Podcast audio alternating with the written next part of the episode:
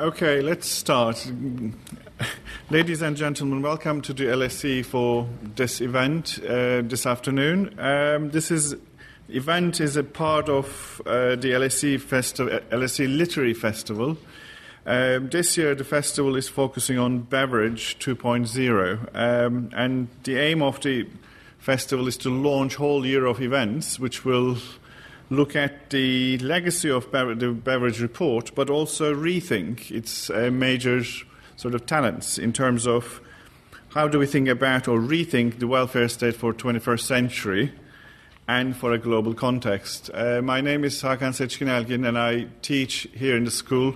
I'm associate professor in the Department of Social Policy. Um, I welcome my colleagues uh, to the panel. Um, immediately on my left uh, Duncan Green, who is um, Senior Strategic Advisor at Oxfam GB, Professor in Practice in International Development at LSE, also Honorary Professor of International Development at Cardiff University and a Visiting Fellow at the Institute for Development Studies. Immediately next to Duncan, Dr. Armina Ishkanian um, is an Associate Professor and the Program Director of the MSc in Social Policy and Development in the Department of Social Policy at LSE. Her research examines the relationship between civil society, democracy, development, and social transformation. Next to Armina, we have Ludovica Rogers. Um, Ludovica was an active participant in the Occupy movement and since then has been active in other groups that formed from or around the Occupy movement, such as the movement of the Commons, the hashtag NoTTIP, uh, campaign and Debt Resistance UK, she recently founded the cooperative Research for Action that develops investigations to support grassroots organizations in their struggles. Next to Ludovica, we have Dr. Richard McQuarrie, uh, who is an associate professor in the Department of Sociology at the LSE. He's primarily interested in urban politics and culture, nonprofit organizations, and social movements. Thank you for participating in the panel. Thank you. Um, let me briefly outline what we are going to explore in this panel. Um, William Beveridge stated that a, re- a, revolutionary moment in the world's history is a time for revolutions, not, not patching. So, how do we take this seriously if we have to think about welfare state in 21st century from a different position, if it's not going to be a patchwork? That's what we are interested in. And while we recognize the importance of the five giants as covering essentials for life as a sort of policy interventions, we also feel that um, if we properly understand the ways in which civil society, uh, we don't actually uh, develop a new position unless we understand what happens to people's voices in this process. And five giants are important, but of course, recognition, and redistribution are very interlinked processes. And without looking at the politics of uh, recognition, we can't really re-articulate and rethink positions for redistribution either locally or globally.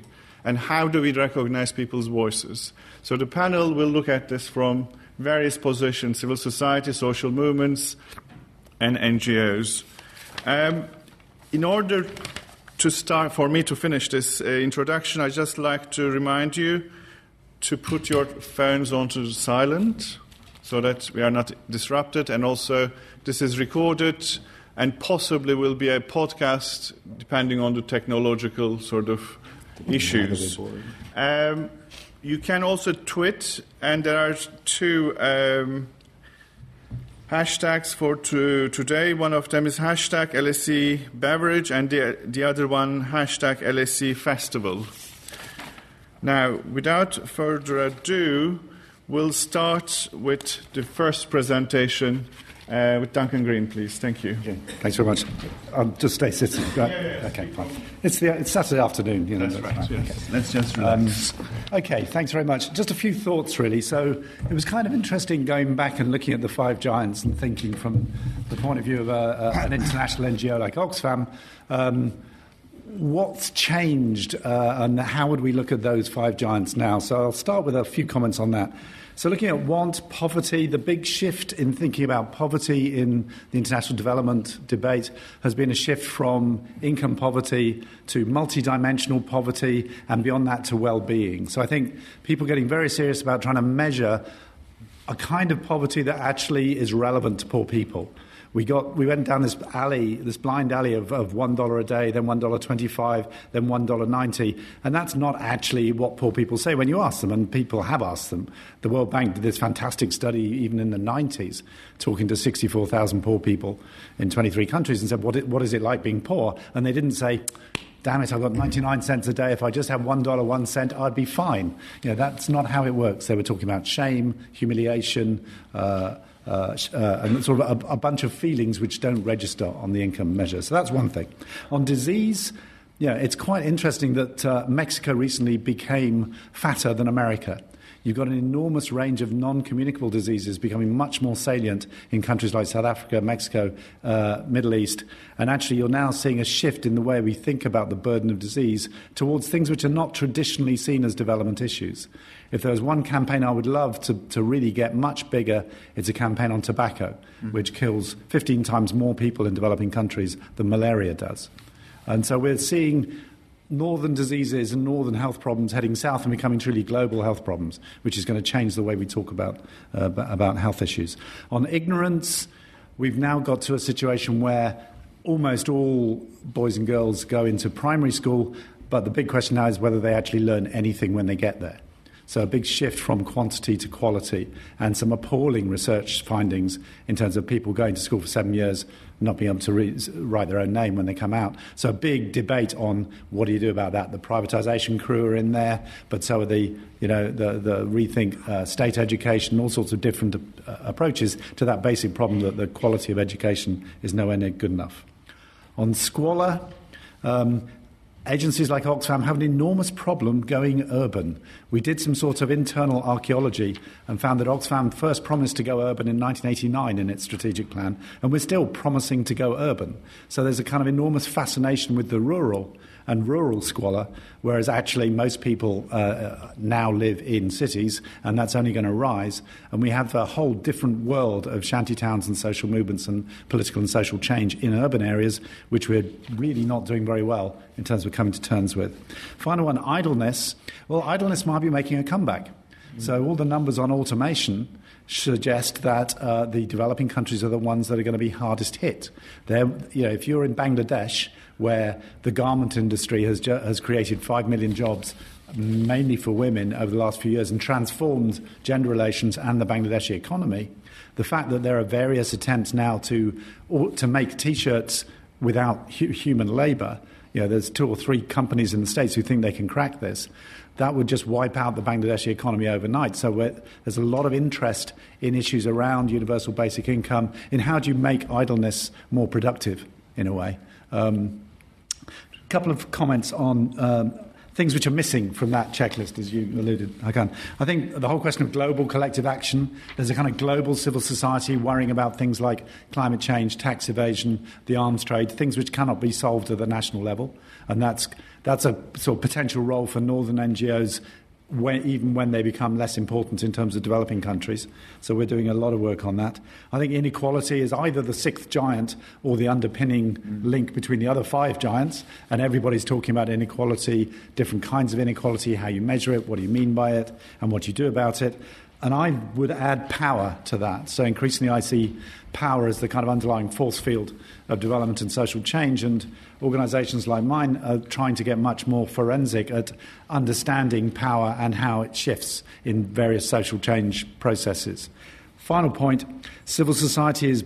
Um, I think more important now than it was 70 years ago, almost everywhere, and it's more under threat. There is an enormous crackdown on civil society in dozens and dozens and dozens of countries.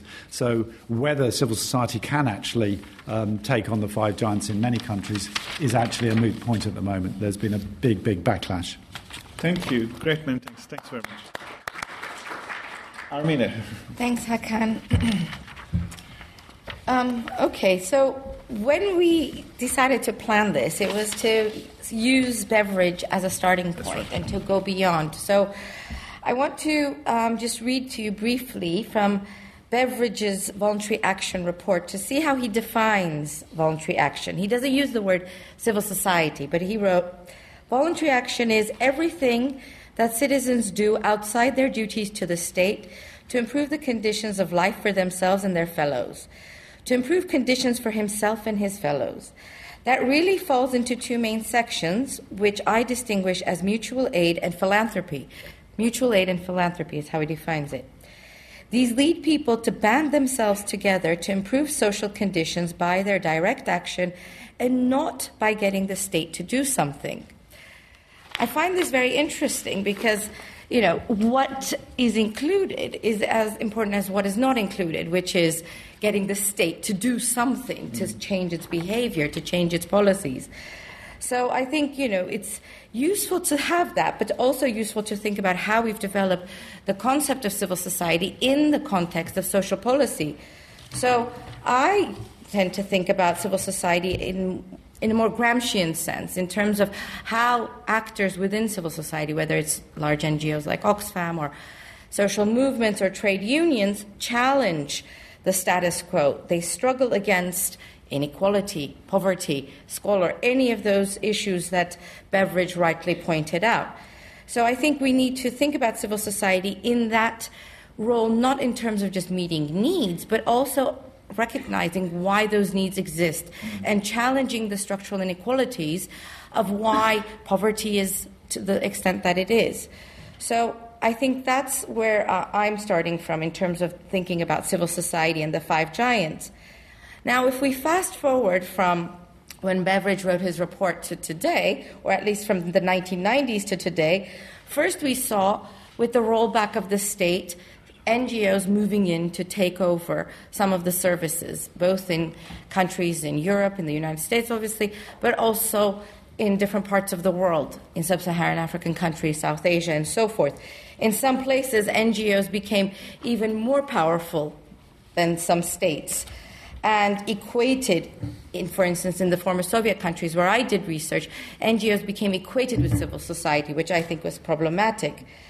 And there was this critique that they had become perhaps too close to, com- you know, to states, to donors.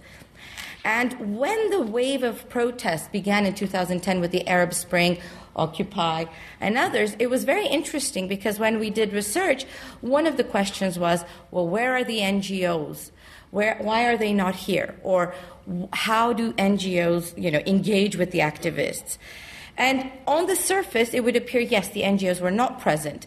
But when we looked a little bit deeper, it was very more, you know, a bit more complex than that, where you did have individual NGO employees there in their personal citizen capacity, but also under the radar relationships between NGOs and activists which perhaps were initially more productive, becoming less so over time. So I think we need to think about these relationships between different kinds of actors within civil society, including the large NGOs, but also the smaller grassroots groups, the activists, and so forth. And this, I think, is going to become even more important in the context, as Duncan mentioned, where we have the phenomenon of shrinking space of civil society, where over 100 countries have now passed legislation restricting civil society action. And that's 100 countries, not just, you know, the, the dictatorships and the authoritarian regimes, but including some democratic countries which passed legislation, including the Transparency of Lobbying, Non Party Campaigning, and Trade Union Administration Act of the UK of 2014, which some refer to as the gagging law, which restricts how charities, how NGOs can engage government on issues, how they can advocate, how they can campaign. So, what I would like to think about is two questions. One is how can civil society contribute to addressing the five giants? And second is what is the legitimate role of civil society vis-a-vis these, these you know, social policy issues? And I think this is particularly important as everyone keeps telling us we are in the age of populism, in the age of anger, in the age of, you know, whatever you want to call it, where pe- citizens are angry. So, what is the role of social policy in addressing some of the issues that lead to anger? So, to conclude my remarks, I think civil society can have an important role, but it needs, as Duncan already stated, space in which to act, and that space is shrinking. So, it's not just space to deliver services, but to ask the important questions, the difficult questions. Second, I think it needs independence. Civil society organizations and actors need independence. So it's not just, you know, not saying the things that are uncomfortable, but asking those questions, saying the unsayable, because, you know, before, I think, 2011, and the discussions around the 99% and inequality, those discussions were not as prominent as perhaps they have become today, even if they are still challenged. So I think independence, to be able to ask difficult questions and raise issues, is important and independence from both state and also the market, which is increasingly funding some organizations in civil society. And the last point is I think we need accountability because, as some people like David Rieff and Ken Anderson always point out, the only accountability is the ballot box. Don't necessarily agree, but I think um, we need to also think about the accountability of the actors within civil society. So I'll end my remarks Thanks. there. Thank you, Armina. Thank you. Ulrika, over to you. Thank you. Thank you. Well, thanks for the invitation to participate in this panel. Um, I'm not an academic uh, like the other speakers on this panel, so uh, my talk will be based on my personal experience. It's given me the privilege to encounter like some very inspiring activists across Europe and the UK. I'm also not that used to public speaking, so I'm afraid I'm going to read from what I, I prepared. I hope you don't mind. Um, so, yeah, this panel was asked to discuss and challenge the top down approach of defining welfare needs and well being. I'd like to start by putting the emphasis on the fact that defining and campaigning for the recognitions of needs is very different from deciding if and how they should be addressed and implementing solutions to respond to those needs. Today, we're clearly stuck in a situation in which broad parts of civil society and the media have been crying out loud about the declining conditions of people's lives in this country and across Europe but very little is being done about it by our governments except for exasperating even further these conditions.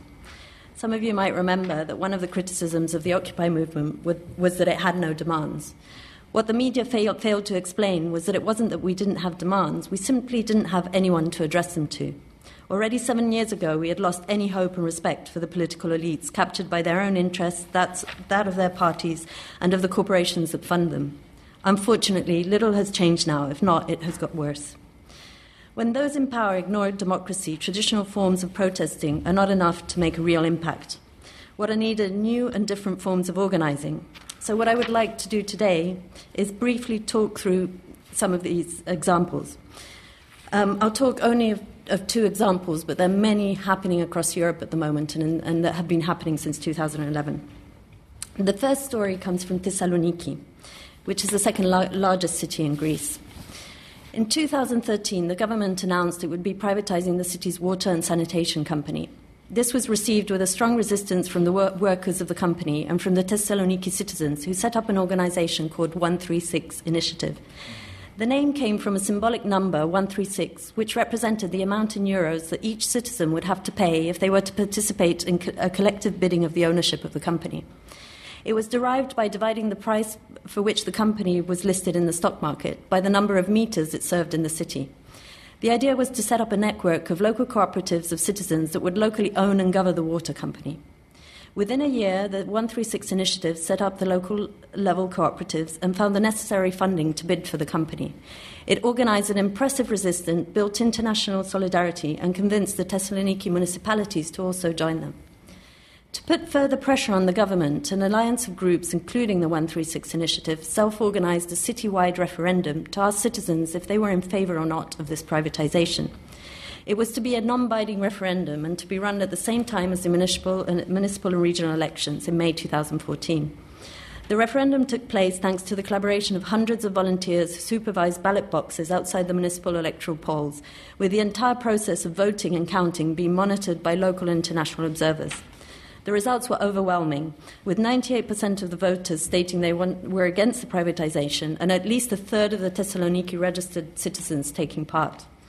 I'll read out a, briefly a comment from one of the activists, Theo Karyotis, who was involved in the initiative. He says, the referendum is undoubtedly the biggest grassroots mobilization the city has seen in years. It required a high grade of sustained commitment and responsibility on behalf of a great number of people. It was an empowering moment where Thessalonicans felt that they had recovered a bit of their dignity taken away from them by four years of austerity and dispossession. On 18th May, we thus planted a small seed of direct democracy and citizens' participation in politics.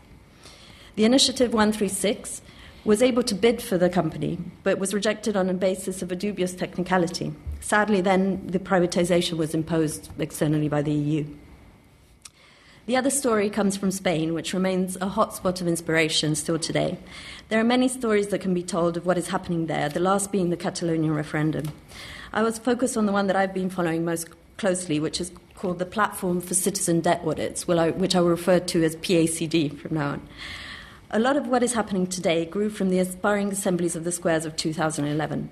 Soon after the people left the squares, hundreds of autonomous groups were set up to develop localized and issue specific campaigns. The PACD was one of them. It formed in late 2011 with the aim to mobilize citizens around financial transparency and accountability of institutions and to demand the repudiation of debts that citizens deemed illegitimate.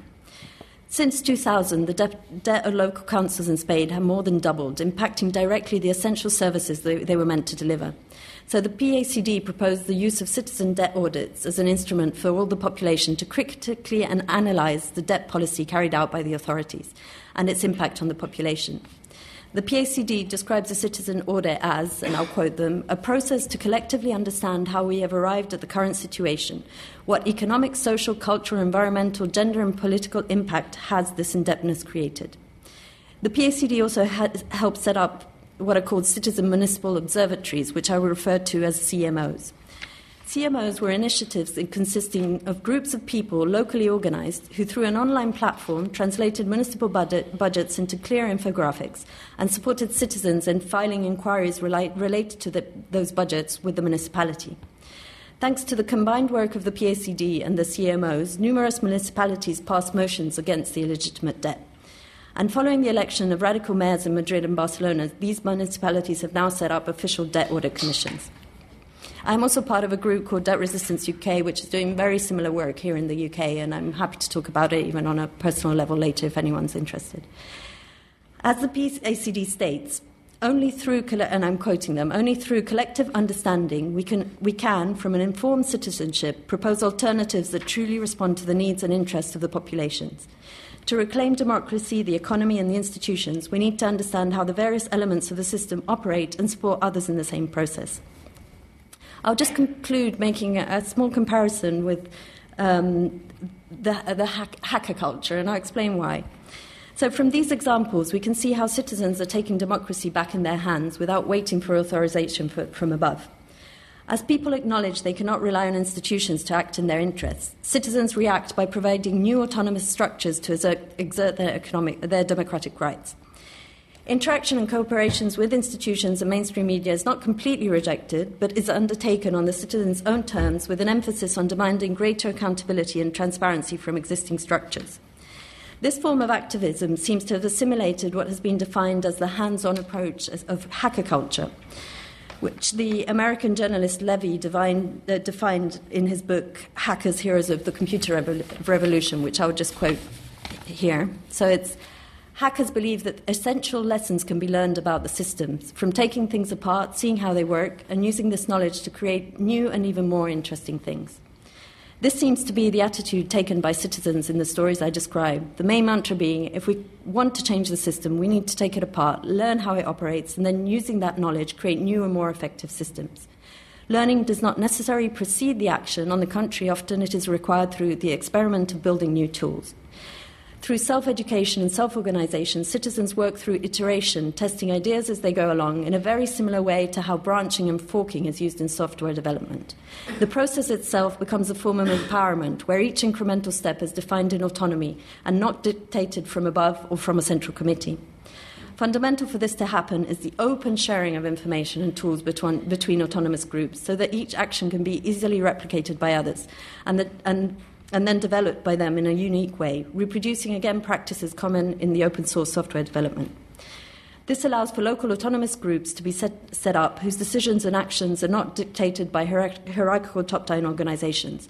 There are, yes, sometimes central committees, but their main role is to provide the tools and the information for the local groups then to self organize or to promote the actions act as activities of part of a common front. Given the economic and environmental crisis we are facing, we cannot wait for the perfect tools and instruments to be handed down to us, nor can we count anymore on those in power acting on our behalf.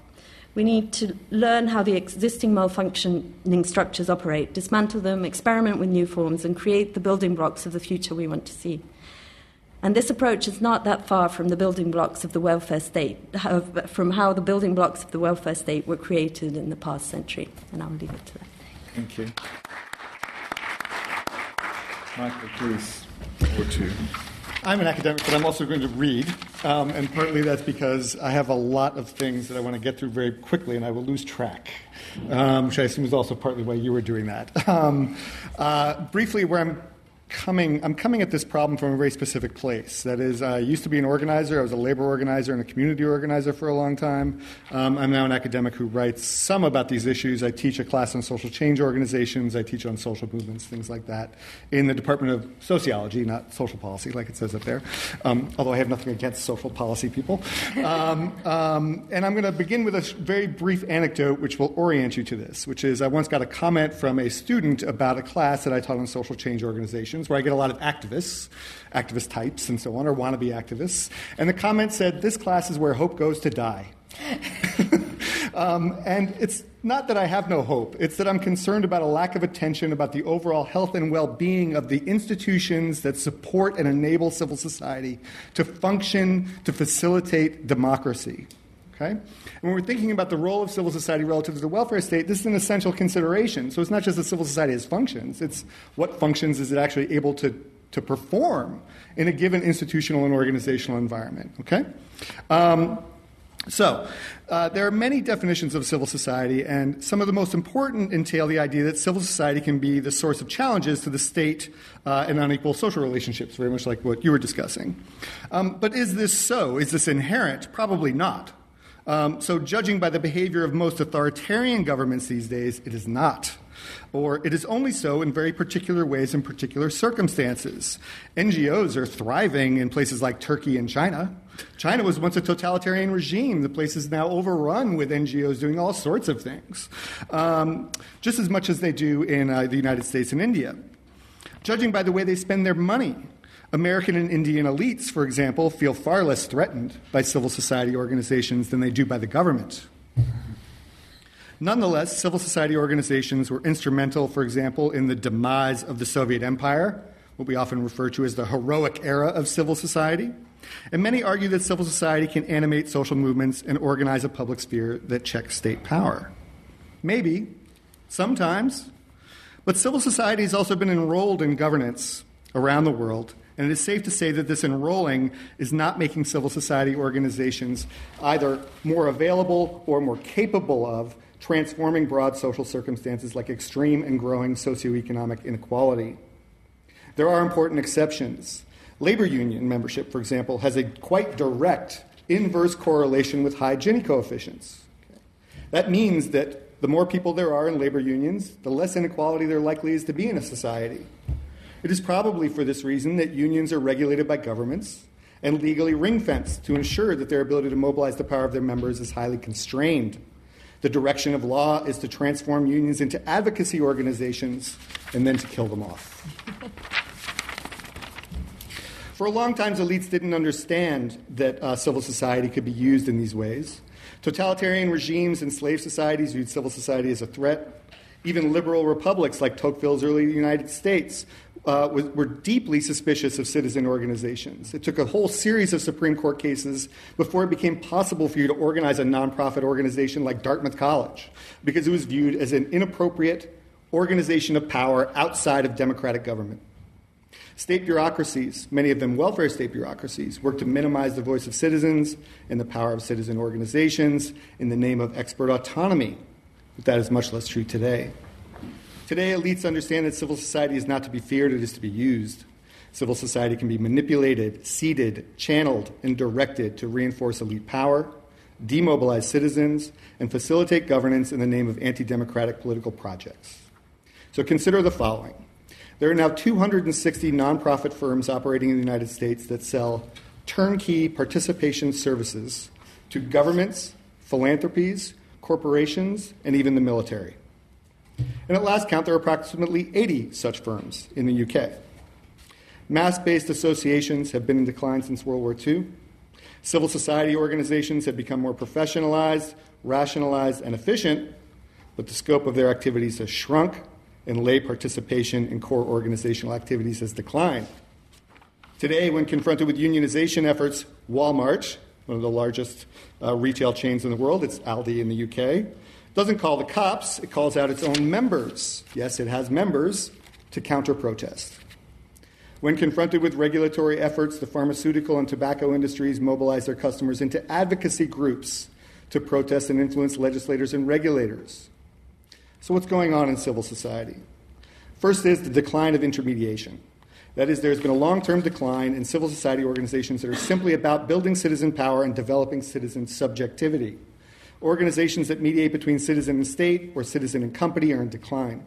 Organizations that have as their goal constituting a collective subjectivity are a smaller component of the landscape of civil society than they have been in the past.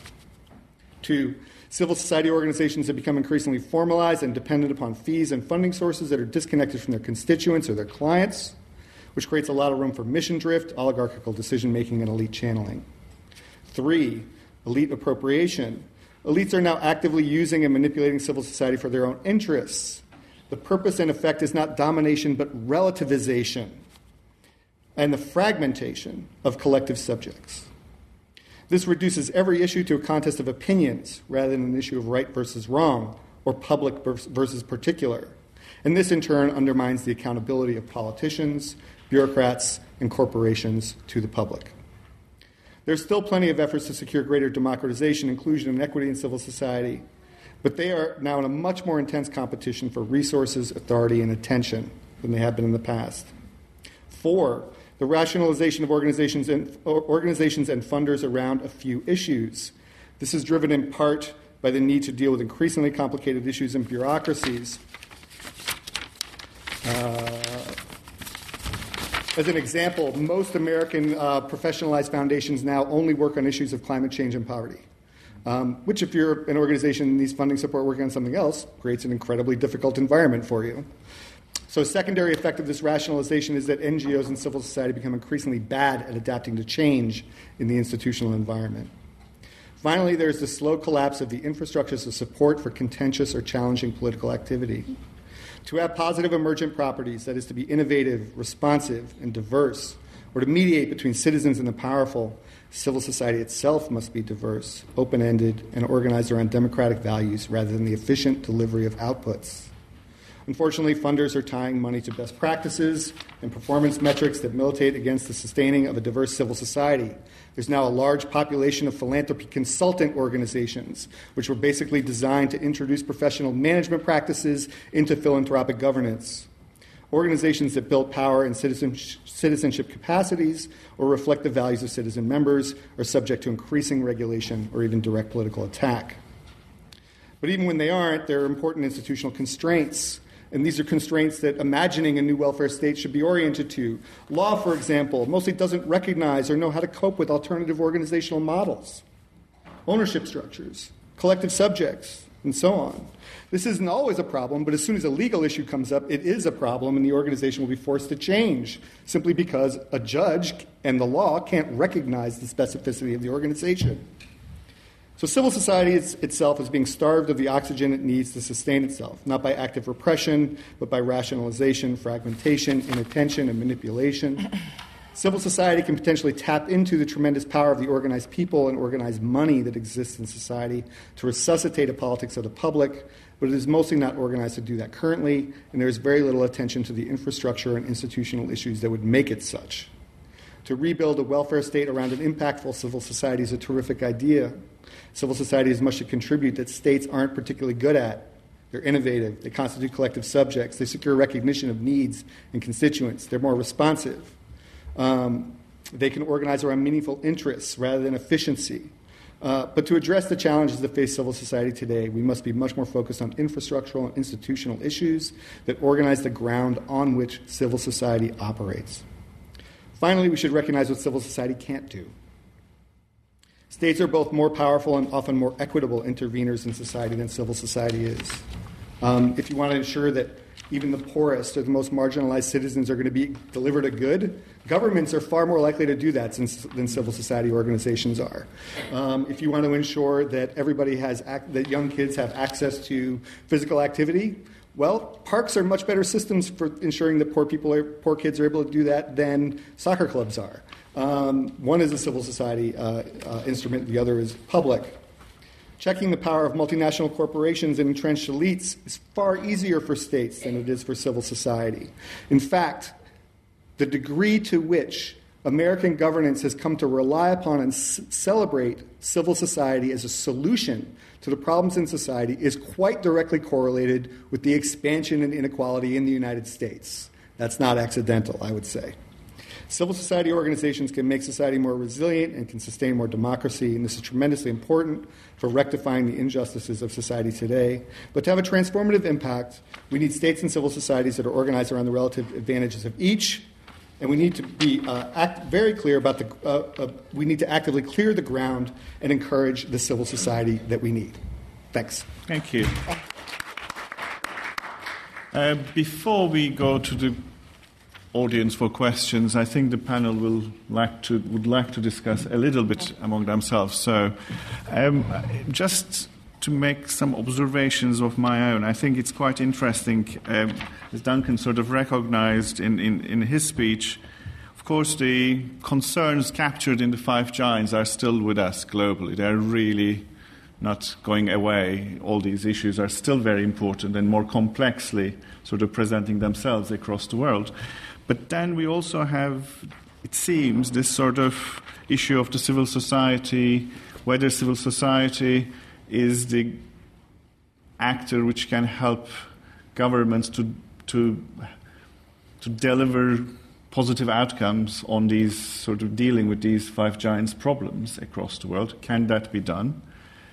But then we have a discussion, it seems, that uh, organizational civil society itself has become possibly grounds for inequality or perpetuating inequality. Um, and in that sense, I think we are sort of struggling with this. If we look at from the, the five giants position, the supply side policies uh, sort of paternalistically decided what we need to deliver to whom and how far those kinds of approaches will allow people's voices to bring new issues to the sort of political debate, how they can actually negotiate uh, new ways to redistribute resources, both in countries or outside, sort of globally, more sort of in terms of between countries. And I just wondered, listening to all of you, I, I wondered whether we are focusing too much um, on civil society organization, civil society as an organizational sphere, and we are actually losing what is happening from ground up and challenging many of these systems. And, and are we able to even see some of these movements and hear some of these voices if we keep looking from the organizational perspective to this? Because in some ways, all sorts of people, groups, I mean, I have a whole list here struggles to, to be recognized as people with different sexual orientations and gender identities. Groups who want to be identified as proper citizens in Europe, Roma, migrants, Kurds in Turkey, Rohingya in Myanmar, all these groups are systemically sort of excluded. In that sense, if they are not recognized within the system, can civil society organizations recognize them in those contexts to redistribute resources to address their needs, whatever they may be. So I'll just leave with these thoughts, but if you have questions to each other, I think it would be quite helpful. I'm, i want to go to the okay. audience, so you carry on. Okay. Um, thanks, Hakan, for bringing that together. I have two points. Um, one is listening to Vika and, and Michael. You both talking about the state and you know the relationship, and I was thinking, you know, Michael, I don't necessarily disagree with you in terms of the state's role in meeting these needs much better than civil society. But if the state is captured by the elites and doesn't listen, how then do you get the state to do what it's supposed to do? And I think that's where we are now. And that's where, you know, Occupy started from, you know, correct me if I'm wrong, but we don't trust you. And I think this is the, the challenge is how do you do that? And thinking back to what some people have written about the strange non-death of neoliberalism, you know, the argument is that perhaps civil society, not in terms of organized civil society, remains the best hope from which to wage at least a challenge. So again, I'm going back to my Gramscian arguments, but I think, you know, in that sense. The other point is we're talking about the local struggles, and I think Vika's point about you know, hacking democracy at the very local level is very important, and I think we've seen this in the UK in terms of what happened in Haringey and so forth. But you know, going to what Duncan said, we need global movements, global civil society action around common issues of inequality, climate change, so forth. How do you link those together? You know, mm. and I think I'm not saying, you know, you can't link them, but it's about thinking through that, not to repeat what happened in earlier decades, where the global North begins to organize the global South and calls it global civil society. So that's just my two cents. Go ahead. Um, okay. um, okay. I mean, I, I, think yes, of course, states are often captured by elites, maybe always captured by elites, but civil society is too. Yeah, no, I don't disagree. um, and neither one of them has. Both of them have possibilities for democratization contained within them. And so, what I'm mostly arguing against is the idea that these are fundamentally distinct that these that these have fundamentally different democratic characteristics or democratic potentials. I don't think that's true. They have different democratic potentials, um, and it becomes about leveraging these things in appropriate ways. But I also, uh, you know, what I strongly want to push back against is the idea that civil society is a simple solution to the problems of the state, and it has as many problems. Um, uh, and you know, you know, one of my favorite examples for how these things get channeled and disrupted is uh, the case of participatory budgeting. So, participatory budgeting was a uh, tool that was implemented by the Workers' Party in Brazil to uh, include far more, you know, broaden inclusion to marginalized groups in Brazilian municipal life. And it started out as this real democratization effort. And 10 years later, it was a best practice of the World Bank that was required on, as a basis for receiving World Bank funding. And, you know, at that point, it's not about democratization anymore, it's about legitimation. Um, and the, the amount of time it took to travel from one location to the other was extraordinarily brief. Um, and so, yeah, no, I mean, I'm interested in these other ways of doing things. I would also say, though, that there's no such thing as unorganized civil society. Um, there's always organization, even if it's just in informal networks. That's still a yeah. mode of organization. It's not formal organization, but it's organized. Um, the spontaneous uprising is not something that I think exists. Um, so there's always organization, and I do think formalization is an important distinguishing line between a lot of the dynamics that are underpinning uh, the sort of distortion of civil society in these directions and informal organization is where a lot of the potential for democratization happens but the grounds for informal organization that's democratizing is also being undermined in a lot of ways. It's undermined by the demise of intermediation, for example. It's undermined by the demise of community. Um, so a lot of these sorts of things undermine that as well. Yeah, I'm going to break my promise. Um, so I think it's quite interesting these conversations because there's a bunch of sort of implicit these things are good and these things are bad, which, which yeah. creep yeah. through these conversations. Um, local is always good, right? You never hear locals bad, right? Um, and it is. Uh, I'm sure, yeah, Michael can say everything is bad. That's clear from his student comments. But, um, uh, but um, actually, what about scale, right? Is it great to do things locally? Yes, of course it is. But actually, if you're trying to transform large numbers of countries, then suddenly you need scale. And at scale, to do, go to scale, you need money. Money is always bad, right? Raising money from anyone is always bad. Well, actually, then you can't pay the trucks to get people to the demonstration. Then you can't pay the food. Then, you know, you actually need money for these things. And you don't. And this is where I, th- I agree with Michael that the civil society is far weaker than the state because there's no equivalent of the taxation mechanism with civil society. So where do you get this money from that you need to take anything above a purely local level? Two other things which I think professional is bad. I don't get that. I mean, I wouldn't. I work for Oxfam, but professional, professional is actually depends, right? Professional can take you away from something. A good professional actually makes you better at staying with people and, and getting it to scale. So I think we need to be a bit careful with some of the implicit sort of um, uh, framings we use two other things. One is I think granularity is really interesting. So what you get uh, in, in you know, all the studies from Tarrow and Tilly and all the people of, of, civil society movements over the years is you get these huge upsurges which look like amorphous blobs. Uh, Occupy, Tahrir Square, whatever. The interesting bit is the grains which come together coalesce to make those moments, because when the moment goes, the grains remain. And those are the little units of civil society, some of them formal, some of them informal. So in Tahrir Square, the, the key combatants that defended the protesters from the police were the Muslim Brotherhood and the football club supporters who spent every Saturday fighting. This is their territory, right? They do this. And we don't recognize, certainly the football club supporters, as civil society, um, as NGOs, as CSOs. So we need to rethink, I think, the, the definition. And, um, I'll stop there, but there's a lot, we need to be a bit more forensic, I think, about what we're talking about. Can I just Yes, something? of course, please. Um, yeah. I also think we have to be careful not to talk about the state as like one clearly defined thing and civil society as well. And what I find very, very often misses in, in these conversations is, is the level of the municipal level. Um, and the examples that I spoke about were very, very much connected to the municipal level. Um, and if you look across Europe, there's actually a lot of experimentation happening at this, uh, and not only Europe. I mean, if you look at Rojava as well, it's incredibly inspiring. Um, and so, how and at that level, how can we see civil society, grassroots organizations, the state, the municipal level work work together? Um, and it's also been used to like scale up uh, through networks. So that there was, for example, in the NoTTIP campaign that I was involved with, like there were municipalities across France that were like linking up and saying we're a No TTIP free zone. Uh, even if their state wasn't fighting against TTIP at the local level, they were creating like a network. Um, so yeah, I just wanted to bring that level into the, the conversation because I think it's a really a, a place where transformation can happen at, at, this moment in time.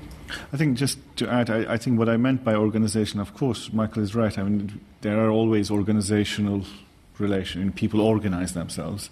But I was talking more about the formalization of that organizational forms into organizations, and in that, given all these dynamics we are talking about in terms of coercing in a way certain way of organizations to behave in certain ways, there's certain um, decline in the way in which these organizations then relate back to where they come from.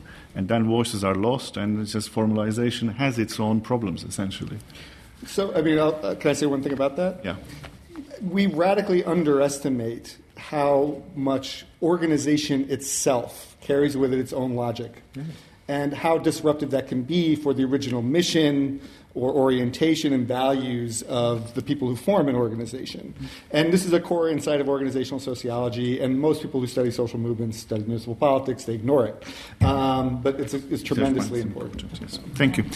Over to you. Now, questions from the audience, please.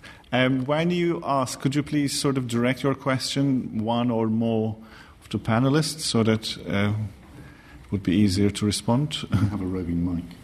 Um, and then, yes, we have uh, mics here. I will take perhaps uh, three questions at one time.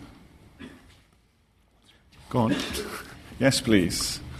Um, could we take the mic up? No, no, on the left here. Yes. Thank you very much for your uh, interesting talk. I'm interested in. So now we have been talking about civil society and more like progressive movements in civil society, but we can also see, for example, in Europe, that there have been movements, whether they're like whether they're grassroots movement, I would maybe doubt, but there's movements in civil society, like for example the movement uh, Mouvement Identitaire in Europe, um, but also movements, for example, in Germany, like Pegida, movements which are not progressive, which kind of root back to um, very c- conservative, uh, very very right wing, right extreme um, traditions. And I wonder um, how would you how would you evaluate that? And how far is this a problem for civil society? And in how far do you think that there's actually enough um, movement in, in, in, in, kind of the rest of the society which is probably the majority to kind of counter counter tackle that um, yeah, I think um, to who would I direct the question? Maybe to um, um, Amin and maybe um, also to Michael. Thank you. Thank you. Next question. Yes, please, up there on the right. Yeah. Hello, uh, thank you also very much for your presentations. I was wondering a little bit about the way that we keep talking in these um, conversations about the state in a very negative way uh, about how it's been captured by the elites and like the establishment, how it's always called also in the media. Um, and there, of course, there's a lot of negative ways to say about how politics work, but I also feel that these, the way that we talk about it, as when we talk about it and contrasting with the civil society, also has this harmful effect of people don't want to get involved in official politics and people that have very good intentions and want to change things. They don't want to like i know a lot, of, lot of people that want to do something good but they don't want to get involved in politics because politics are bad and politics are dirty. Um, and i feel like especially in countries in western countries where we still kind of or in a lot of countries where we can well where we should be able to trust our democratic institutions shouldn't we also want to get involved in in these institutions and try to mm-hmm. change things from the inside. And I don't know who's. You can all answer that if I you want. To, I want to answer that. Okay. Is there another question in the first row? Just here, please. Thank you. Thank you. Uh, my question is very um, direct. Um, civil society is, is hampered, it is restricted by law. Europe is very civilized, if, if, if I may say so. Africa south of the Sahara is not so civilized. So I think that for change to actually occur at the grassroots level, direct action is what is demanded of, of the people. And how can civil society assist them in bringing their demands and legitimate uh, rights to the state to effect meaningful change? Thank you. Um, Who's that question? Uh, yes. Who? Uh, I'll, I'll, go with uh, uh, Duncan.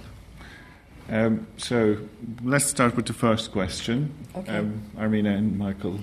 Okay. Um, thanks for the question. I think it's important to challenge the normative conceptualization of civil society. I think we often fall into that, you know, it's also very relative because I remember, you know, in Bosnia they would come in and they say these are the good civil society and that's the bad civil society. well, isn't that where you're standing?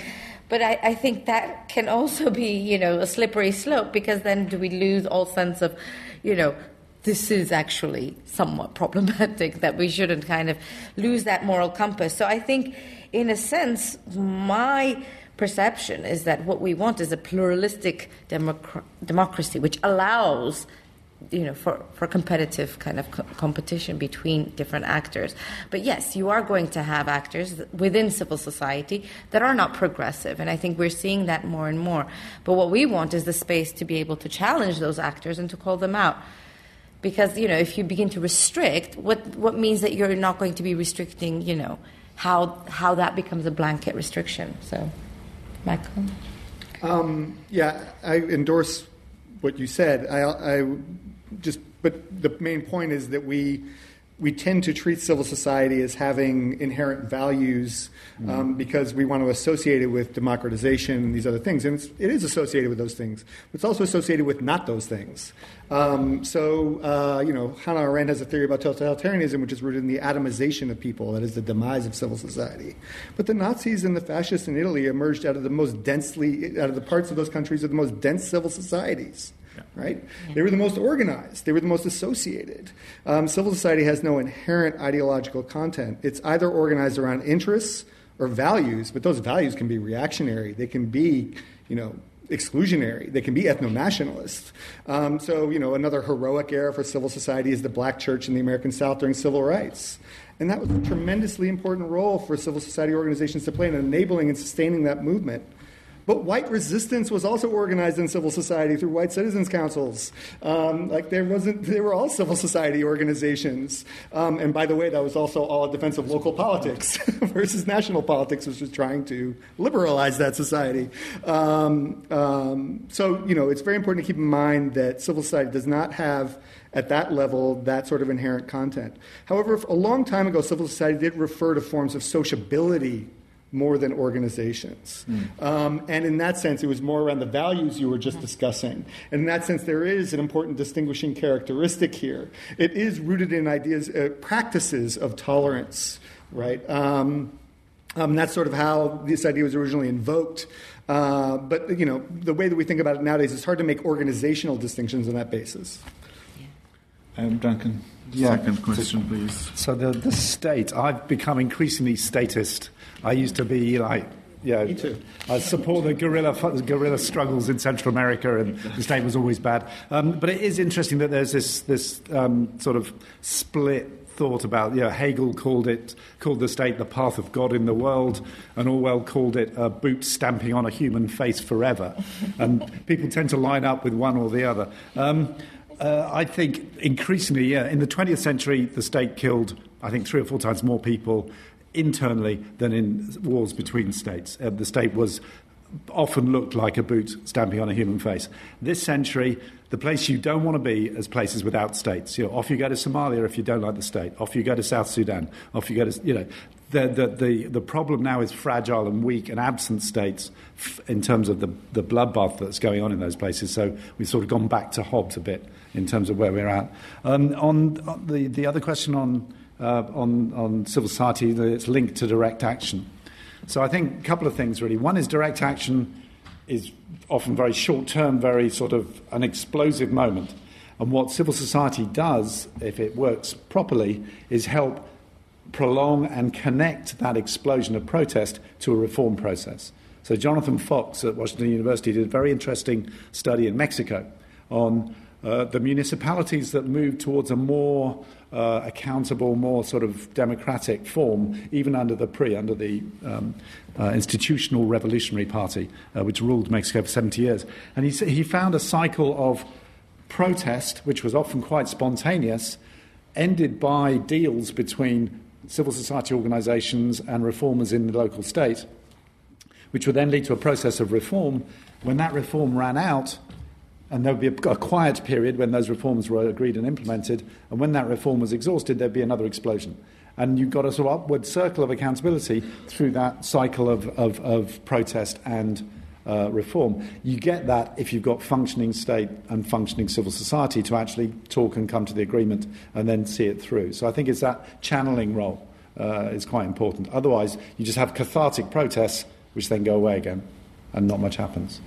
Can I also comment on the last uh, question?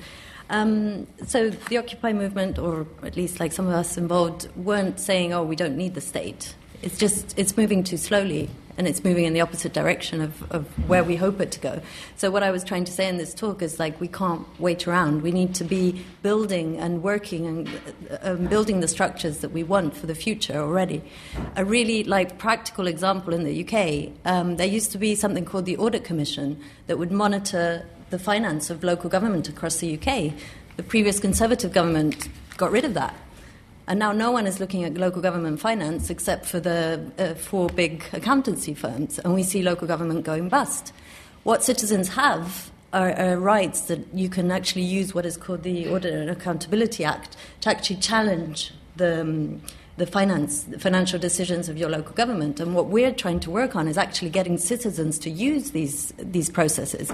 So it's kind of like getting those elements of democracy that are there but are hidden and no one is using and actually like amplifying them and, and reclaiming them to make sure that our democracy work in our own favor.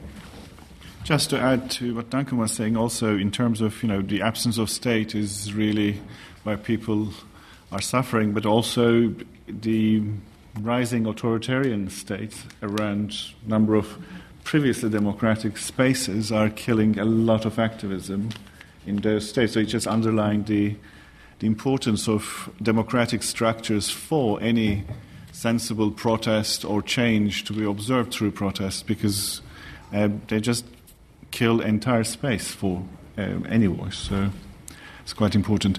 Yes, second round questions. Any other questions? Yes, there's one. There's up that. Just let's take the first one on the right here, and then the next one is up on the left. Um, I'm kind of following on from your question. Um, I guess I kind of want to know if civil society, like we're talking about civil society at the moment, kind of being a response to captured and corrupt states um, and be in states that aren't working as we would hope they would do, like democratically. Um, and I guess I'd kind of like to explore the idea of ideally, where would you, what parts do you want, or do we think civil society and government should play? Would you ideally want them in the end in like a utopia for them to there to be no need for civil society because democratic um, states is so effective? Um, or whether you'd want them to kind of play a checks and balances role, or um, yeah, interested in kind of I- the ideal roles of civil society and governance. Thank you. Yes, please. Yes, uh, thank you very much uh, for the panelists. To the panelists, um, my question is around um, civil society in the global south, particularly in sub-Saharan Africa. While in the West, for example, we see that the growth of civil society has been somewhat socio-cultural. It's somewhat organic. It's people organizing themselves together. The trend we're seeing in the global south, particularly in sub-Saharan Africa, is some funding-induced society, uh, civil society, so funding um, supported or funding founded civil society. So it's not founded because there is a genuine social cause that people need to that people identify with. It's not organically formed. It's formed because there's a there's a request for proposal or there's a grant application, and then people come together to fill the grant application form and begin to operate civil society in that way. How can we quickly arrest this trend and, and because it has potential damaging effects for the future of civil society, particularly in sub-Saharan Africa? Thank you. Thanks very much. One more question for this round. Uh, yes, please. Yeah. Thank you. I have a question for um, anyone on the, the panel who sort of thinks um, they'd like to jump in. So, traditionally, the way I see it, a big role of civil society was acting as a conduit between individuals and the state. Um, so, you know, they would collect opinions and feedback and then pass it on to the state in the form of advocacy. But nowadays, you've seen it most recently last week in the wake of the Florida shootings. Sort of individuals can use social media as a megaphone. You, know, you saw a, a high school student who sent out a tweet and got retweeted 50,000 times and elicited an immediate response from politicians. So, um, is that sort of should civil society look to see that function and sort of embrace the potential of social media to give individuals a voice mm. and step away from their traditional role of acting as a conduit? Thank you. Um, yes. The first question Who did you want to answer? Okay, everyone.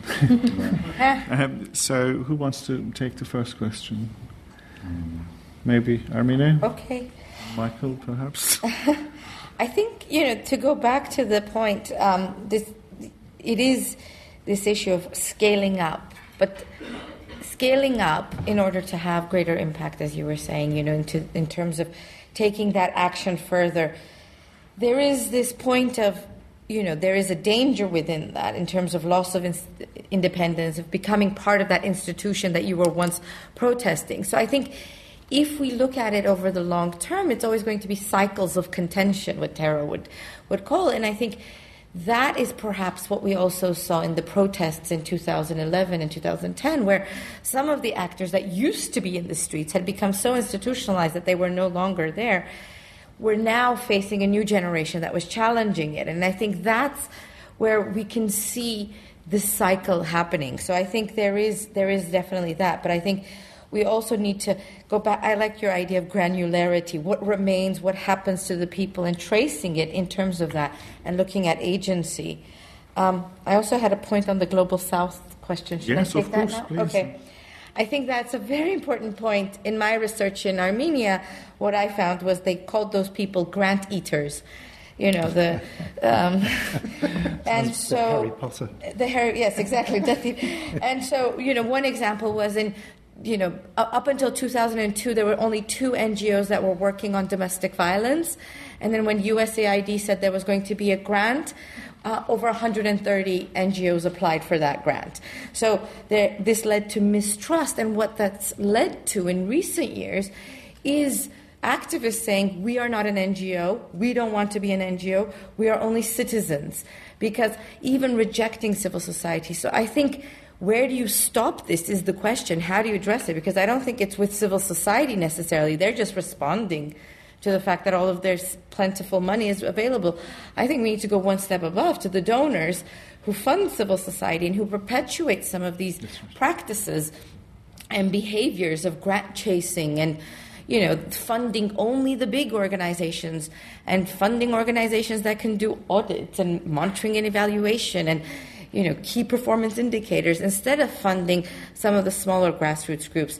In the UK, there's now Edge Fund, which is trying to do funding differently, where it's small pots of money to grassroots groups that work on social justice and not having these heavy accountability, monitoring, you know, evaluation things. Obviously, it's a risk. You can't do that with public money because you have to, you know, account to Parliament. But I think you know we also need to think where that grant chasing comes from. It's not from you know a vacuum. Thank you, Michael. You want to? Okay. Go ahead. Um, yeah, I mean, so the civil society and the state. Um, uh, the, the main difference is how these entities treat people. So, ideally, states and democratic societies treat you as a citizen, okay? Which means you're, you have a legal status, and other than the legal status, you're basically the same as everybody else.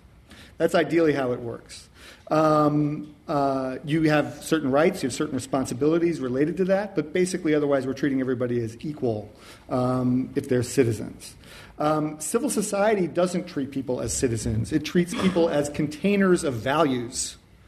And mostly, we're going to organize people around their values. Okay? This enables far more particularity. Okay? Um, it also enables much more solidarity.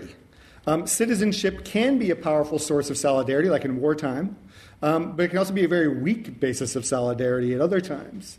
Um, uh, civil society, for example, can be a way, when it's organized as such, can be a way to give particularistic communities voice, whether they be religious communities or geographic communities, um, uh, communities of interest, like a class.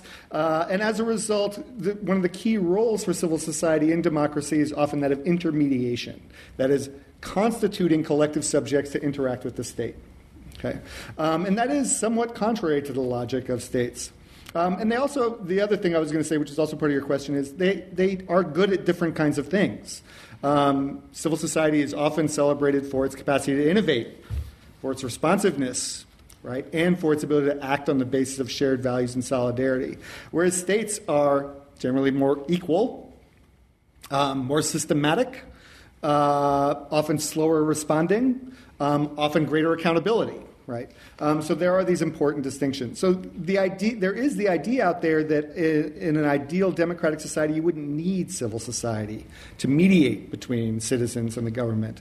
And there's one view of that, which is Rousseau's general will, which is we are all so much alike that we can think as one, and that's true democracy. But the other view of it is Tocqueville's democratic despotism, which is there's nothing mediating between the individual and the leader, which creates tremendous opportunity for manipulation, populism, and so on, like that. And his idea is somebody like Orban or Donald Trump.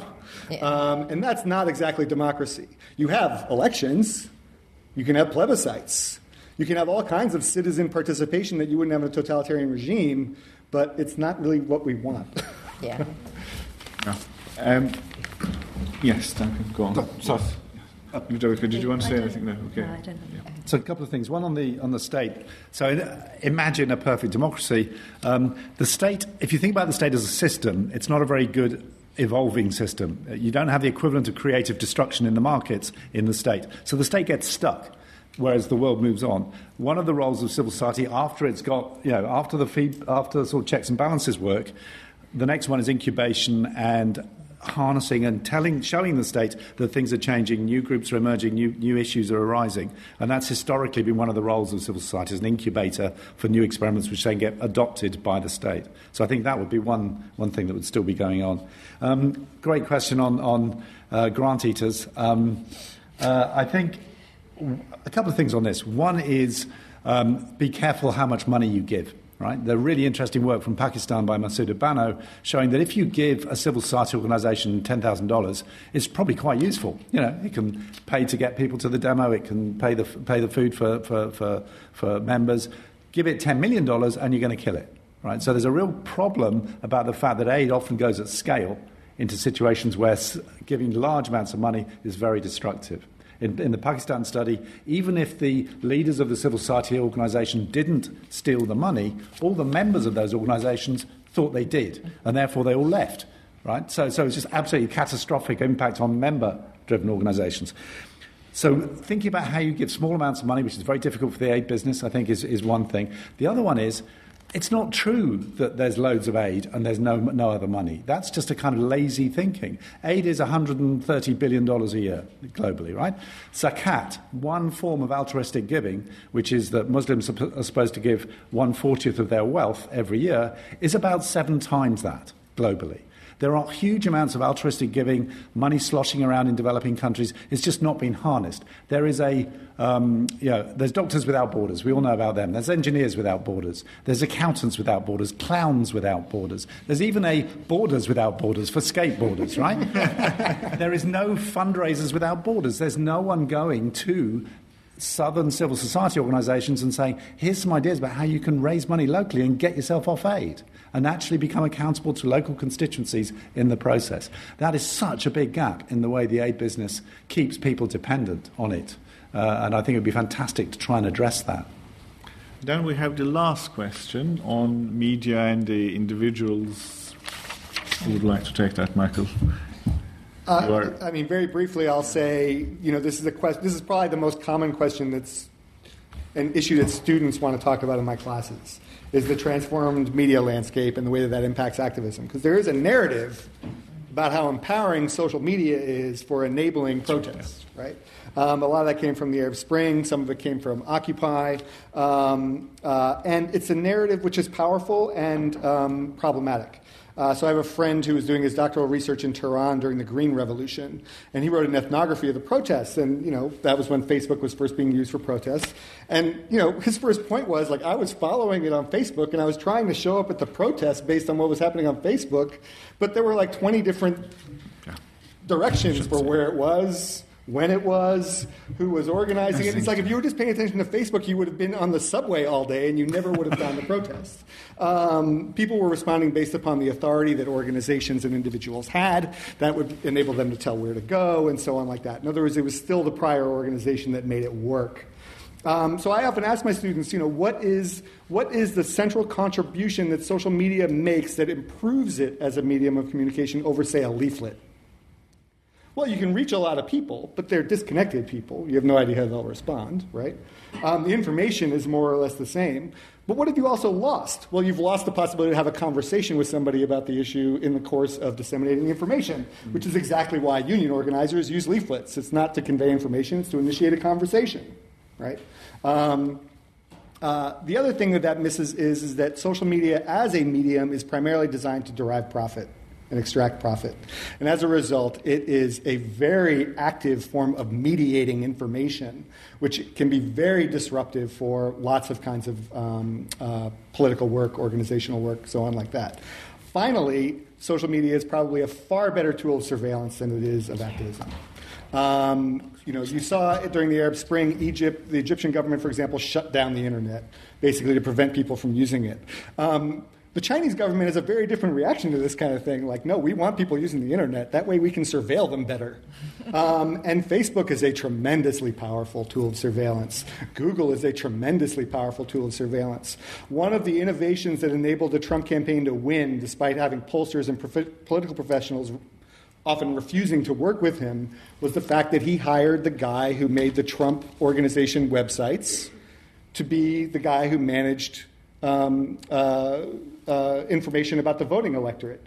And he didn't know anything about polling, and he went to Facebook, who he'd always used. And he said, What information can you give me about the electorate? And they gave him all kinds of information that pollsters don't have, um, which enabled them to craft micro targeted messages to everybody on the internet, which enabled them to demobilize black voters in some random suburb of Detroit over some local issue in a way that the Clinton campaign was never even aware of, right? Um, so, as a tool of surveillance, it's at least as powerful, and as a tool of manipulating people prior to them actually being organized, it's also extremely powerful and disruptive. Um, and these are the things that I'm most worried about with social media, and I think is where the greatest potential lies, and it is not something to celebrate. It's a problem. Okay. That, I think, brings us to the end of the panel. Thank you so much to the panelists for participating.